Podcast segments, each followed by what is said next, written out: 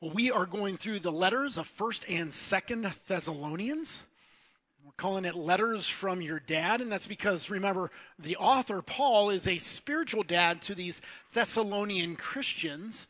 But at the same time, this is God's word. So these are letters from our heavenly father, our dad, to us. The other reason we call it letters from your dad is because as we go through these letters, what we find is it's like packed with all kinds of like typical parental advice. In fact, today, what Paul's going to get into is talking about your future. Think about it. How many of you have had a dad who's like, What are you doing after high school? What are you doing after college? What's, what's in the future for you, right? That's typical. Like, if we have a five year old in here, it's like, Yeah, my dad's on me, right? Like, that's very typical dad stuff to do. And so Paul's going to get after that. He wants to talk about our future. Of course, with Paul, it's a little bit of a different twist.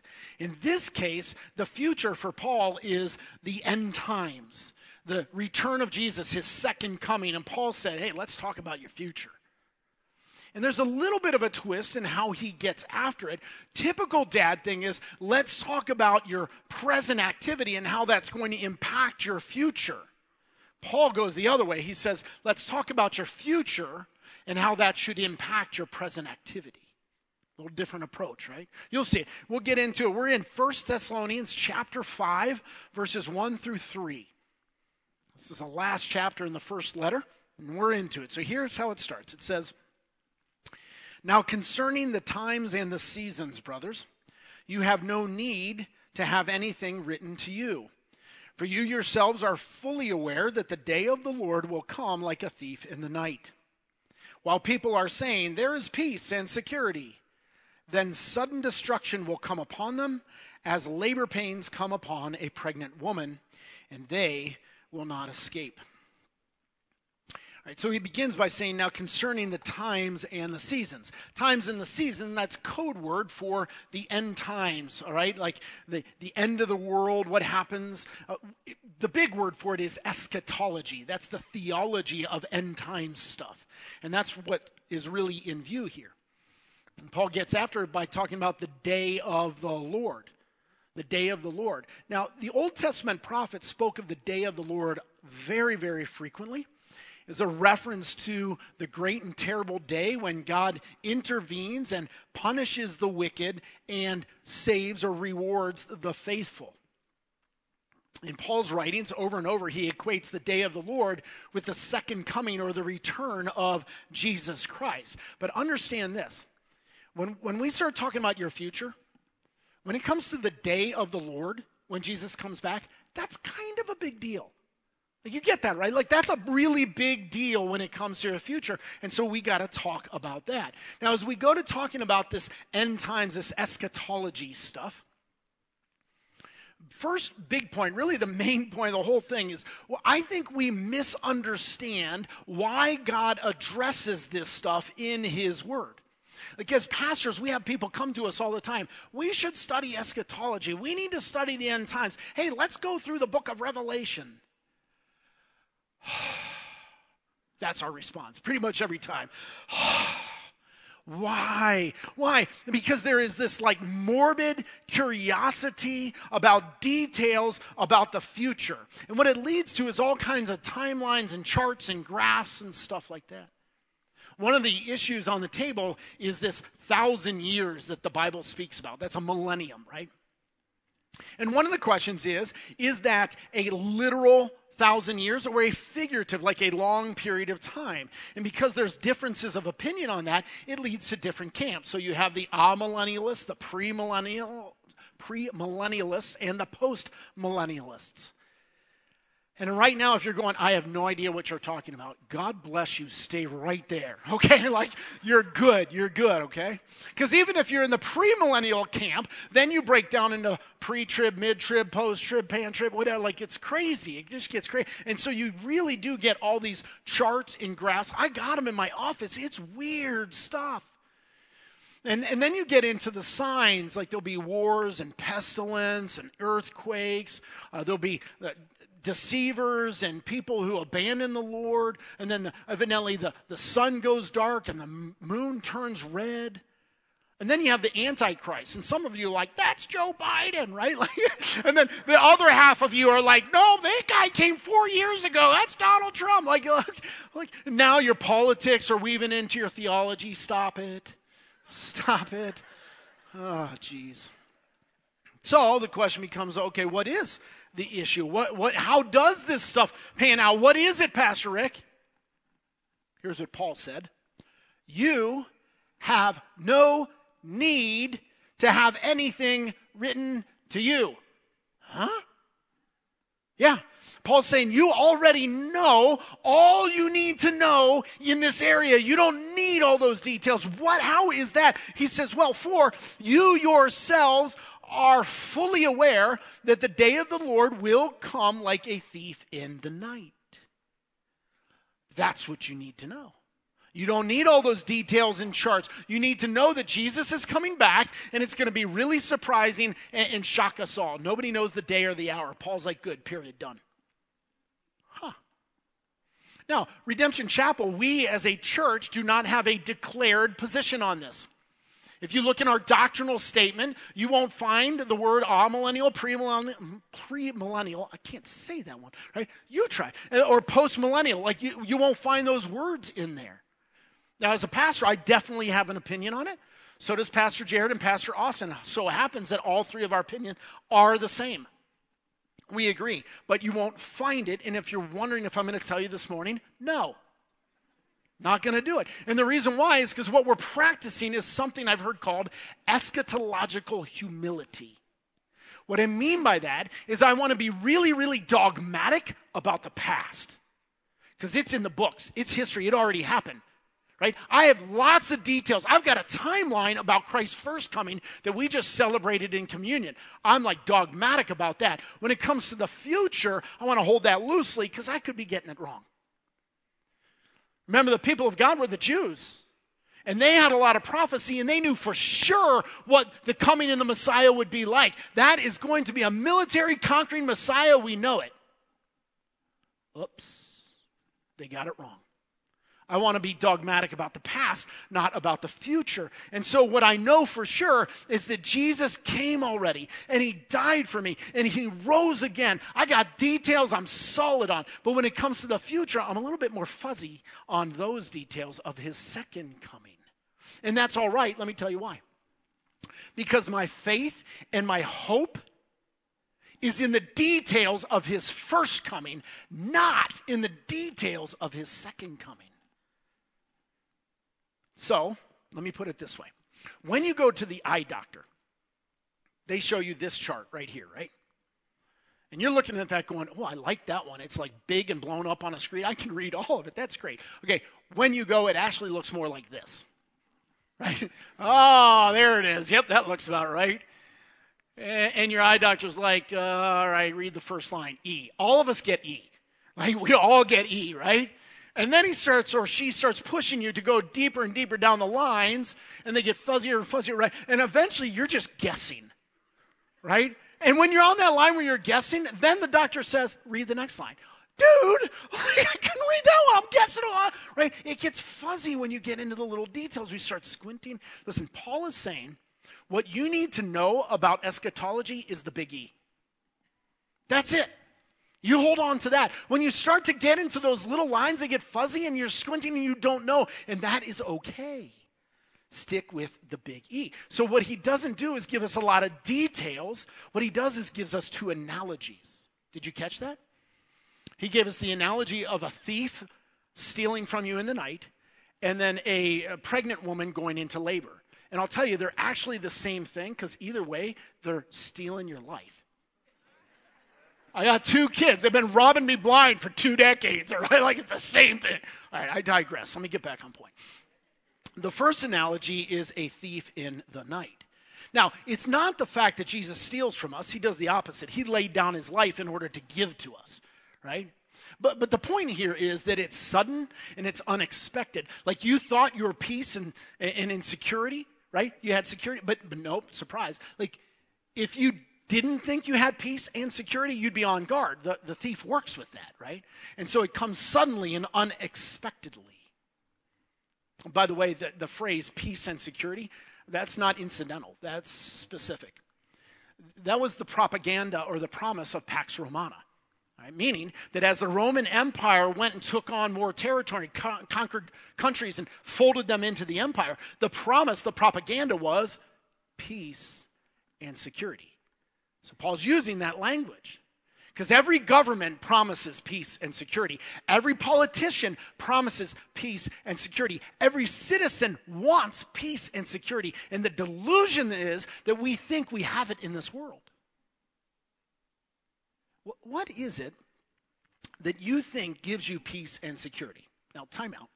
Because you're in church and you're going to give me the Sunday school answer. Well, Pastor, it's Jesus. Hallelujah. Shut up. Okay, like that. Stop it. Listen, if your real answer was Jesus, let me ask you this why do you get worried? Why are you anxious at times? You're worried and anxious because your peace and your security is anything but Jesus. And so you're putting it somewhere else. Don't focus on worldly stuff. That's what Paul's saying. Don't put your peace and your security in stuff that can be stolen from you. You know, everything in this world can be stolen from you. You know what can't be stolen from you? The second coming of Jesus. That's the big E. That one's going to be in the book. So don't worry. And if you put your hope there, we're going to be okay. What this does, it, it starts to reveal where your hope is. Okay, let me get at it this way. What if you're a bride and your wedding ceremony is going to be in June and we find out Jesus is coming back in May? How do you feel? Now, listen, I don't mean to shame you. You're, you're going to get excited about your wedding. You should. I get it. I did. That's okay. But as disciples of Jesus, there ought to be something within us that is more excited about the grand story of God than my little details of my life. Such that when I hear Jesus is coming back, I say, Come, Lord, come. Let's wrap this thing up and take me home.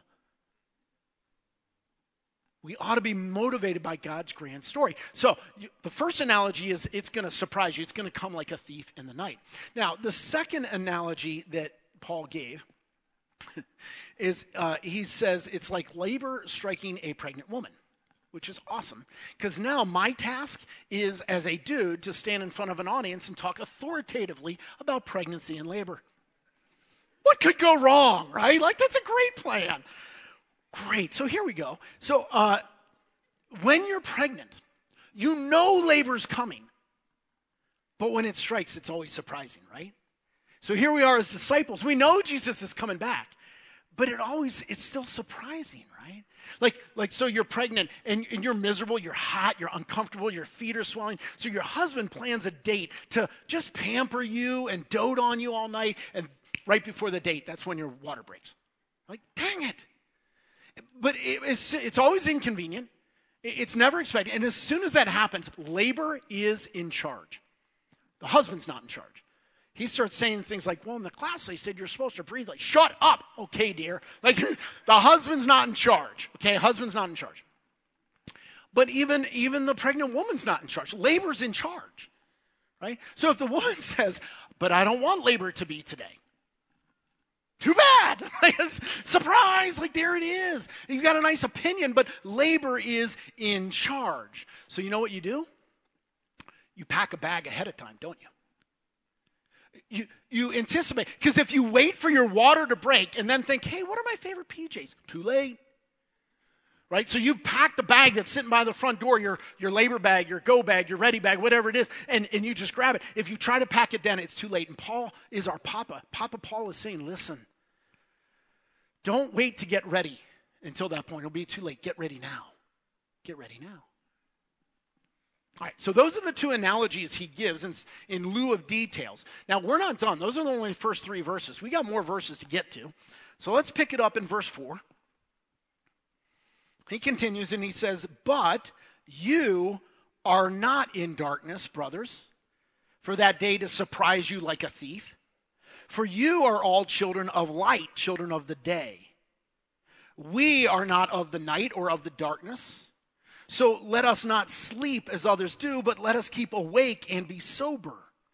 For those who sleep, sleep at night, and those who get drunk, get drunk at night. But since we belong to the day, let us be sober.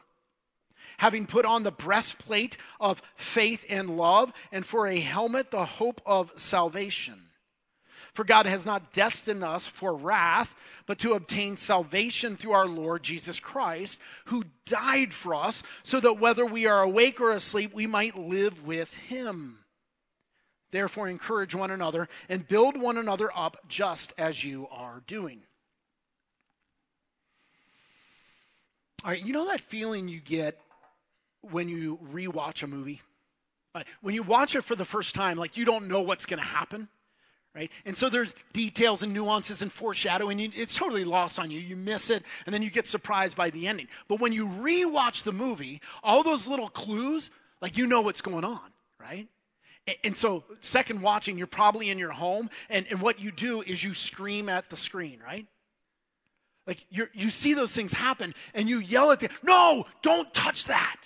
No, don't go there. Like, don't go in the basement. Listen, never, never, never go in the basement. What does that go well? Right? Don't go, th- and you're screaming, don't go down there. What's happening is you know the future, you know what's going to happen, and you're yelling at the characters in the story saying, let that impact, like, don't do that.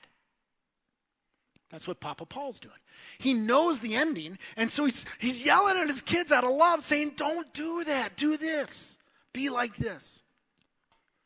And what he does is he says, hey, children of the world might be like that, but you. And he has a but you in there. And his but you leads to some reminders. He wants to remind us of some important truths that are packed in this passage. Let me point some of them out.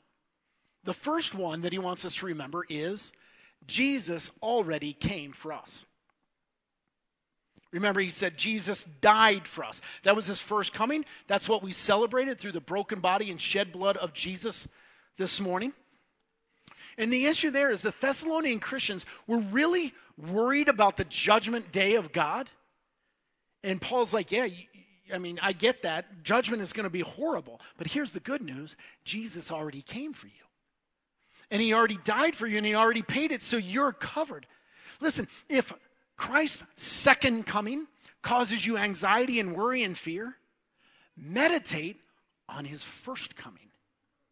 Because while we might not know all the details of the second coming, we know all the details of his first coming. So meditate on that. He loves you, he laid down his life for you. We're going to be okay. The second thing that Paul wants to remind them of is he says, Remember who you are in Christ. Remember your identity in Christ.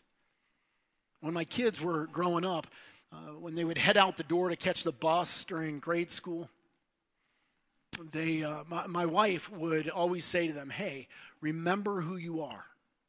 Remember your identity. Remember who you are and let that motivate you and direct you throughout your day. Remember who you are. Paul is saying, Remember who you are. You are not in the darkness, he said. That's an issue of location. Then he said, You're not of the darkness. That's an issue of identity. Instead, he said, You are of the light. You are a child of the light. Now, remember when Jesus came, he had a lot of I am statements. I am this, I am that. One of the ones he said is, I am the light of the world. remember, we were in darkness. Ah, oh, deep, dark darkness. In the dawn of Christ, broke into our dark night and turned it into broad daylight. That's our story. And then Jesus also said, not only did he say, I am the light, but he said, You Christians, you are the light of the world. He like transfers that to us because he assumes if our identity is in Christ, in the light, then we are also of the light. We're child, children of the light. And so it's remember who you are. You're a child of the king, you're a child of the light. The third thing Paul reminded us of in this passage is he says, not only did Jesus come already, but he's coming back for you. He's coming back for you. Uh, one of the interesting things, when Jesus comes back, will it be during the night or during the day? Well, both. you understand we're on a globe, right? You flat earthers, no love for you, okay? We're, we're on a globe, which means half the planet's in darkness and half the planet's in light. So, physically speaking, when Jesus comes back, half the planet will be in darkness, half in light. But here's the deal spiritually speaking, spiritually speaking, for those who are not in Christ. That means I, am not talking about religion, I'm talking about relationship. Like you have not actually entered into relationship, redeeming, restoring relationship with Jesus. For those people, they are in darkness both now and when Jesus returns. For those of us who have put our faith in Christ and been adopted as children of the light, when we are right now in the light and when Jesus comes back for us, we are in the light. So it's some of both. But the point is that Jesus is coming back for us. Now, that will have some implications, and that's the fourth thing that Paul points out here and wants us to remember, and it is that we are destined to live with him for all eternity. Now, eternity is real, and it's really, really long, which makes it kind of important that, that we sort that thing out, right? Eternity is real. Listen, if you are truly in Christ, you are destined for resurrection life for all eternity in paradise. We will have resurrected relationships with a resurrected Lord in our resurrected bodies on a resurrected planet. It's going to be glorious. Paul's saying, listen, I want you to remember that. Remember that. This is the big E. Those four things, that's the big E on the eye chart right there. You don't get charts and details and graphs and all that stuff. But Paul is saying at the end of that passage, he said, this stuff should encourage you. These things right there, they should encourage you. Listen, when we approach eschatology rightly, it encourages us. When we approach it wrongly, it's somewhat discouraging because I'm squinting at those little lines and I can't understand them, but I have to understand them. This is my future. What am I going to do? Paul's like, stop, calm down. Just, just look at the biggie, and it should encourage you. And the big E is right there. Jesus already came for us. It's who we are in Christ. He is coming back for us, and we are destined to spend all eternity with our risen Lord. That's encouraging stuff. People, listen, life is hard, isn't it? 2020 is hard. And we, as disciples of Christ, have to hold on to these things and let them actually emotionally encourage us. But what Paul is driving at is not just that it emotionally encourages us, but he wants it to change how we live. I don't know if any of you remember the movie A Little Princess. I might be dating myself and giving up my man card all at the same time. but there it is, A Little Princess. It came out in 1995. I was married only three years at that point, which means off to the movies I went uh, to see a chick flick. And it's a great story of this precious little girl. Her mother had passed, but she had this sweet relationship with her dad. Her dad was wealthy, but also an officer in the British Army war came, and so he had to go off to war. Well, what's going to happen to the little girl? She goes off to boarding school. Before too long, uh, it's discovered that her father is presumed dead, which means the checks to the boarding school are going to dry up, and she has really no protection. And so the boarding school starts to treat her not like a little princess, but like a slave. Changes quarters, changes clothes, she's scrubbing floors. The cool thing is, all along, she remembers who she is. And she acts, even though they treat her like a slave, she acts like a little princess. For too long, then, comes out that father is actually alive. And he comes back and he restores her and redeems her right in the presence of all those who treated her like a slave. That's a great story. They stole it. It's our story. That's our story. They ripped that off. That's our story. Listen, we have to be knowing who we are, knowing the full story, knowing that God is coming back for us and He's going to restore us. Therefore, it ought to impact how we live. Look how Peter put it. 2 Peter chapter 3, verses 10 and 11. He said, But the day of the Lord will come like a thief, and then the heavens will pass away with a roar, and the heavenly bodies will be burned up and dissolved, and the earth and the works that are done in it will be exposed. Okay? But check this part out. Look at this. Since all these things are thus to be dissolved, what sort of people ought you to be in lives of holiness and godliness? See, we're, we're children of the light. We're children of the king. We're supposed to act like royalty, whether we're treated like it or not. How ought this impact our lives? Paul answers that question in First Thessalonians in our passage. And I don't know if you caught it when I read it, but he said, So then. Okay, there's all these truths, all these things I want you to remember. So then. Here's how he wants it to impact our lives. He, he said three things. Number one, he said, Don't sleepwalk. Don't sleepwalk. Right. He, he said, Those who sleep, sleep at night. Evidently, there was not a lot of third shift back in that time, right? When you don't have electricity, you don't have third shift, right? But he said, Let us not sleep as others do. See, when you sleep, what happens is you are technically alive, but you act like you're dead. Right? You're unconscious to the waking world around you, right? And you're acting like you're dead even though you are alive. That's sleep. Now, in this context, Paul is saying what happens in your lives is you become spiritually disengaged.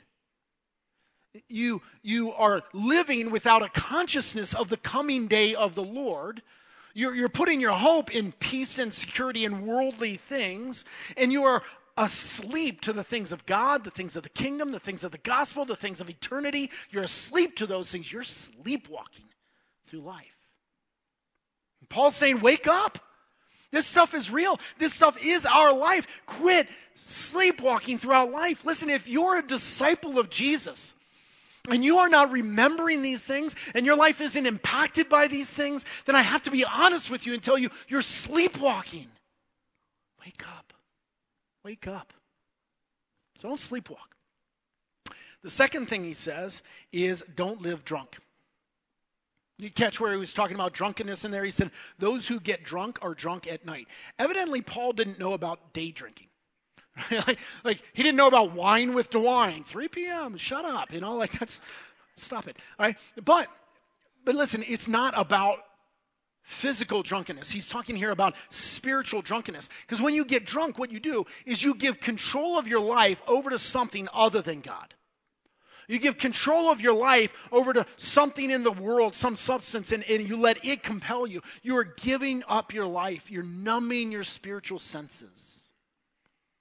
One pastor said that the coming day of the Lord is a clarion call to spiritual sobriety, that we live sober. And so Paul is saying, don't live drunk. Since we belong to the day, listen how he put it. Since we belong to the day, let us be sober. Which means, since your identity is in Christ, let it impact your actions. And then the third thing he said is dress for battle. Dress for battle. Paul often talks about faith, hope, and love, this trio all the time. Here, he talks about it as armor of faith, love, and hope. The breastplate of faith and love, the helmet of hope.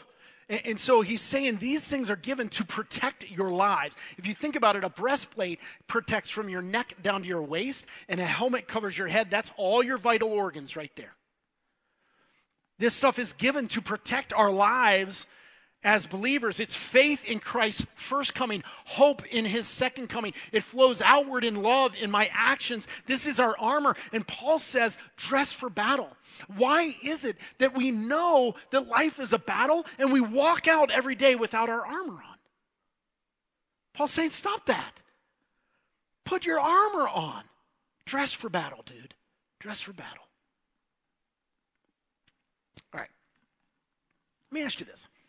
If you could predict the future, what would you do? You know you'd buy a lottery ticket, right? Or, some stocks or something like that. However, you answer the question, what you acknowledge in the moment is this knowing about the future should impact your actions in the present. Got it? That's what Paul's saying. Exactly. That's his point. Jesus' second coming, knowing that piece of the future, ought to impact our lives in the present. This is not just some weird area of theology, it ought to impact our actions. So, if you knew that Jesus is coming back tomorrow, what would you do today? And Paul's saying, Get busy, man. Get busy. Let's do it. All right, let me wrap up with four takeaways. Four takeaways kind of the so what part. And the first one is this notice the direction of the flow. What I mean is this what Paul didn't say is that you act a certain way and that leads you to get an identity from Christ. That's called religion. And that's not what he said. He said, actually, by grace, Jesus came and died for us. And by faith, you, you were adopted as a child of God. You're given a new identity by grace. Therefore, let it impact your actions. That's the direction of the flow. Your identity impacts your actions. Your actions don't earn you the identity, right? Second takeaway is this maybe you don't belong to the light. Oh, this one's fun. Um, but but I, I, I, have to be honest with you. Listen, if you're living like a child of the darkness, there's two possibilities. It may be that you don't belong to the light, you belong to the darkness. And as a pastor, I owe you that truth. And so I just need to tell you your future is important when Jesus comes back. It's important, and I want you in Christ. So it may be that you're a child of the darkness right now. But it also may be that you are a child of the light, but you're acting like a child of the darkness. How do you know? And if you're a child of the light, acting like a child of the darkness, you ought to be miserable. And when you hear the foretelling of the word, there ought to be something that leaps in your heart. There ought to be some repentance flowing out of you. And if not, you might be lying to yourself. You might not actually be a child of the light living in darkness you might be a child of the darkness, living in darkness. And I don't want that for you. Well, that's fine. So let's move on to number three. And the, the third takeaway is this notice where Paul focuses his attention when talking about eschatology. Okay? There's no charts and timelines and signs and dates and details. And I think this is the secret to the end times. Ready for it? You want the secret of the end times? Here it is right here. The secret of the end times is not details, but destiny. It's not information, it's identity. And it's not charts and graphs, it's change and growth. That's what ought to flow from prophecy. In fact, let me put it this way prophecy is designed not to satisfy your curiosity about the future, but prophecy is designed to motivate your discipleship right now in the present. That's what it's for. That's what it's for. And that's why I don't get excited when somebody says, hey, we need to read through Revelation. Because my suspicion in that moment is that it's all about curiosity about future obscure details, not about motivating my discipleship today. That's what prophecy is for. Listen, God doesn't want your detailed charts, He wants your changed heart. And if you have detailed charts but not a changed heart, you're doing it wrong. You're doing it wrong. That's not what prophecy is for. All right, number, number four, last thing. Instead of giving us a detailed chart and timeline, what God gives us is Himself. He gives us Himself. It's like we go to God and we want this detailed map of the end times so then I know how to navigate it in the future. And God says, No, but I'll give you a tour guide. I won't give you a map, I'll give you a tour guide. Listen, if you will, to Minnie Haskins' poem, The Gate of the Year. This is just a part of it, but she said, I said to the man who stood at the gate of the year, Give me a light that I may tread safely into the unknown.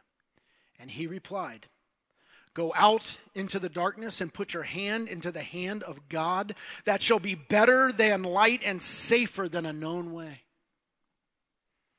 He doesn't give you a map, he gives you a tour guide. And so I want you to put your hand in His and walk with Him this week and when he returns. And if your hand is holding on to Christ and he's holding on to you, you're going to be okay. No matter how the details shake out, you're going to be okay. And I want to pray for that. Bow your heads with me. Father God, I want and I wish for every person in this room to not be a child of the darkness, but to truly be a child of the light, that we would be holding on to Jesus and Him holding on to us. And that's our only hope. Not that my eschatology is tight and right, that's not it. Our hope is in our Lord, His first coming, and the fact that even though I'm fuzzy on some of the details, I know He'll come back, and I know He's coming back for me. And so, Father God, I pray that you would help us focus not on the fuzzy, squinty little lines, but on the big E, that we know these things, we would remember these things, and then it would flow into our actions. That we would live like it and not sleepwalk through life. Oh, Lord God, through your Holy Spirit, would you wake us up this week that this prophecy would not be about some obscure time in the future, but this prophecy would be about how I live this. Do that in our lives, please. And I pray in Christ's name. Amen.